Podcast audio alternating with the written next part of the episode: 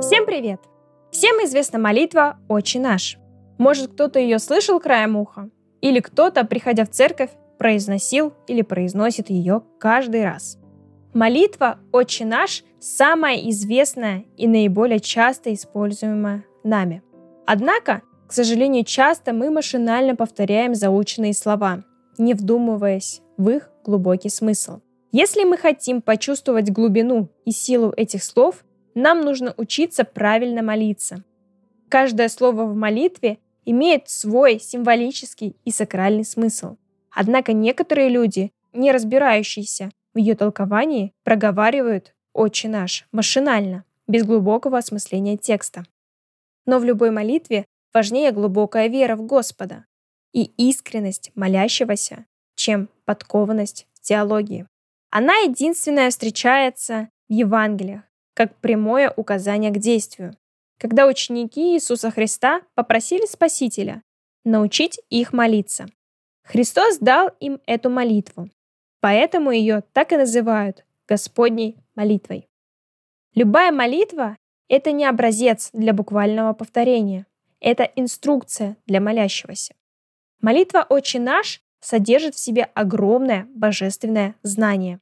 Чем больше мы анализируем молитву, тем более удивительным представляется ее построение. В научной литературе существуют разные теории происхождения молитвы «Отче наш». Некоторые ученые из числа, придерживающиеся представлением о первенстве Евангелия от Марка, считают, что Матвей сочинил молитву на основе отдельных стихов Марка, а именно слова «Отче наш», взятых из Марка 14 глава 36 стих, «Сущий на небесах» из Марка 11 глава 25 стих, «Отец ваш небесный», да придет царствие твое из Марка 9 стих, 9 глава 1 стих.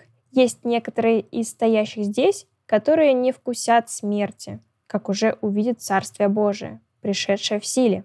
Да будет воля твоя из 14 главы 36 стиха. Прости нам долги наши из 11 главы 25 стиха.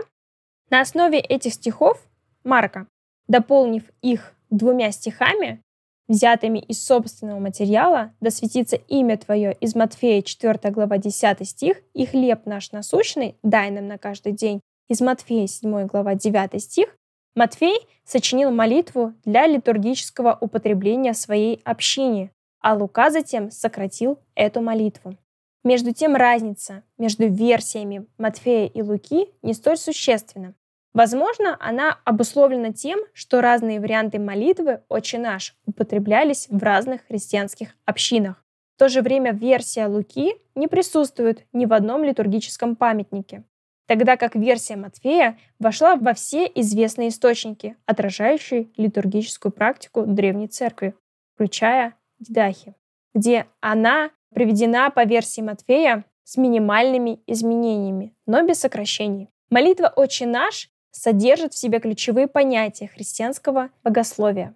Отец Небесный, имя Божие, Царство Божие, воля Божья, небо и земля, хлеб насущный, оставление долгов, грехов, искушение лукавый. Каждое из этих понятий имеет предысторию в Ветхом Завете, наполнено многообразным смыслом в прямой речи Иисуса, имеет богатую историю толкования в последующей христианской традиции. Среди ее толкователей учителей ранней церкви, их было трое. Тертулиан, Киприан, Эриген. Восточные отцы церкви — это Ефрен Сирин, Кирилл, Григорий, Иоанн, Кирилл, еще один, Александрийский, и Максим Исповедник. Западные отцы — это Амвросий, Иероним, Августин, Иоанн Кассиан. Авторы последующих веков вплоть до наших современников.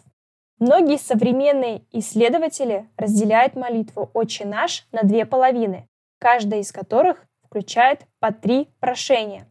В первых трех прошениях, следующих за обращением к Отцу Небесному, молящиеся сосредоточены на Боге, к которому обращаются на «ты». В Матфея сказано, 6 глава, 9-13 стихи. «Молитесь же так, Отче наш, сущий на небесах, да святится имя Твое, да придет царствие Твое, Да будет воля Твоя и на земле, как и на небе. Хлеб наш насущный подавай нам на каждый день, и прости нам долги наши, как и мы прощаем должникам нашим.